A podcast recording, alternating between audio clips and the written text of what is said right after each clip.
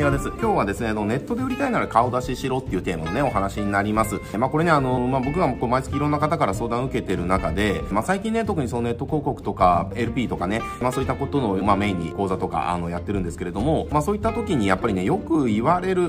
んと、体感的には3割から4割ぐらいの方が言われるかなっていうことがあって、あの、それ何かっていうと、顔出ししたくないっていうことを言われるんですよ。顔出しってしないとダメですか？みたいなね、ことを言われるんですよね。まあ、それに対して僕いつもあの、言うことは、売りたいんだったら顔出しした方がいいですよっていうね、ことなんですよね。これなんでかっていうと、その、やっぱり顔出しした方がまあ売れるからっていうね、あの、まあ、そういうすごくシンプルなことなんですよね。で、じゃあまあこの、顔出ししなきゃいけないかどうかっていうところで論じていくと、その顔出ししなきゃいけないっていうわけではないんですよ。しなくちゃいけないっていうね、そのなんか、顔出ししなかったらその絶対売れないとかっていうわけではないんだけれども、あの、結局、これね、逆を考えてもらえればわかるかなって思うんですよね。じゃあ自分が何かサービスを探す時とかに、売り手の顔が見える会社と売り手の顔が見えない会社、じゃあどっちから買ったことが多いかなっていうことをね、あの、振り返ってもらいたいんですよね、あの、よくよく。で、おそらく、いろんなことをね、じゃあ、あの、じゃあ、例えばなんか悩みが出てきてね、問題とかが顕在化してきて、で、これなんとかしないとなっていうところで、じゃあそれをこう解決できる商品とかサービスとか会社とかね、人とか、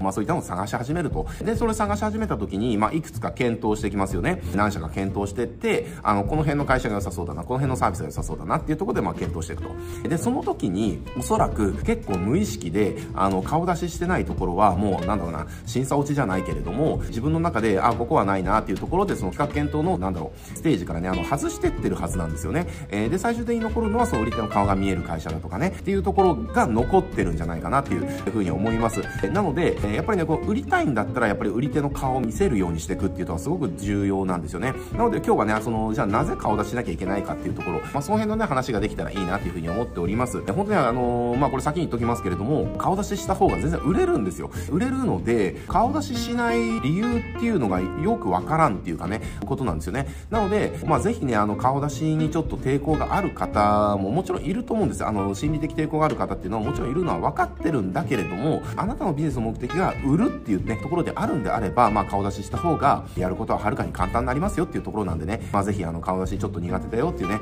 えー、方は最後まで聞いてもらえたらなと思います。えっ、ー、とね、これあの、顔出しなんですけれども、あの、これじゃあなんで顔出しした方が売れるかっていうと、まあ、あの、早い話がやっぱり売り手の顔が見える方が、安心感とかが全然違うじゃないですか。じゃあ、例えば、なんでしょうね、じゃあ不動産の買い取りとか、例えばですよ、じゃあ不動産あのじゃあ買い取りますとか、査定しますとかって言った時に、じゃあチラシが入ってきましたと。で、A 社、B 社、チラシ入ってきましたと。で、A 社は営業の担当の人がちゃんと顔がね、見えるチラシを配ってきました。で、B 社はそういうの何もありませんってなったら、まあ、どっちが印象いいかって言ったら、売り手の顔見える方が全然印象いいですよね。要は、誰が売ってるかがわかるから、少なくとも騙すようなことはしないだろうっていうね、そういった安心感持てるじゃないですか。でも、例えばじゃあそういったものが一切なくてね、あの、あなたの不動産、あの、買い取りますみたいなね、効果買い取りしますみたいな。で、秘密減収とかなんかいろいろわーって書いてあったとしても、この会社は本当に大丈夫かなっていうね、そこの信頼がやっぱりあの、どうしても拭いきれないですよね。だから、やっぱりその顔出しをしてるかしてないかっていうだけで、安心とか信頼っていうのは全然変わってくるから、そこが変わってくることによって、当然その問い合わせも変わってくるわけですね。問い合わせの数っていうのも。そもそも、大丈夫かなって思ってる段階で問い合わせするっていうのはかなりハードルが高いですよね。だって、他にあるんだもん。顔出しちゃんとしてて、あの、あ、こういう人がやってるんだなっていう、あ、すごい誠実そうだなとか、すごい優しそうだなとかっていう、そういう風な印象をね、あの、与えてきてくれる教競合他社がいるのに、わざわざそこの確認をするための問い合わせをするかってね、そこがよくわからなくて不安なのに、そこにじゃあ聞くかって言ったら、まあまあ聞かないですよねって話なんですよね。とかまあ他もそうですよね。全部のビジネスはやっぱりそうだと思います。やっぱり売り手の顔が見えるか見えないかで、相手に与えるその安心感とかその信頼感とかっていうのは、まあそれだけでやっぱり変わってくるわけですよ。で、実際にね、これあの、あるソフトウェアの売ってる会社さんがあるんですけれども、顔出しした LP と顔出ししない LP で AB テストやった時に、問い合わせ数が2倍違ったっていうね、まあそういったテスト結果もあったりとかするんですよね。なので、特にやっぱりネットで売ろうと思った時って、やっぱりネットってその、情報を探してる側っていうのは、基本的に全部疑って見てるんで、こいつの言ってることは本当かと。例えばこの商品使ったらこの問題こうなりますよって言ってる。それ自体も本当かなって疑ってかかってこられるし、で、あの、自分がね、回転になったらそうなはずなんですよ。本当かなって常に思ってるはずなんですよ。で、疑ってかかってこられるし、まあもうちょっと深く言うと、この会社は本当に大丈夫かなとかね、っていうことがあるわけですよね。なんかこう問い合わせしたら、ますごくぶっきらぼうに対応されるんじゃないかとかね、すごくなんか不親切なんじゃないかとかね、えー、なんか馬鹿にされるんじゃないかとかね、えー、見下されるんじゃないかとか、あの、こんなこと聞いたら、はぁとか言われるんじゃないかとかね、まあそんなこと今いろいろ心配事があるわけですよ。で、そんな心配事がある中で、じゃあ問い合わせするかって言ったらしないですよね。えー、なぜなら、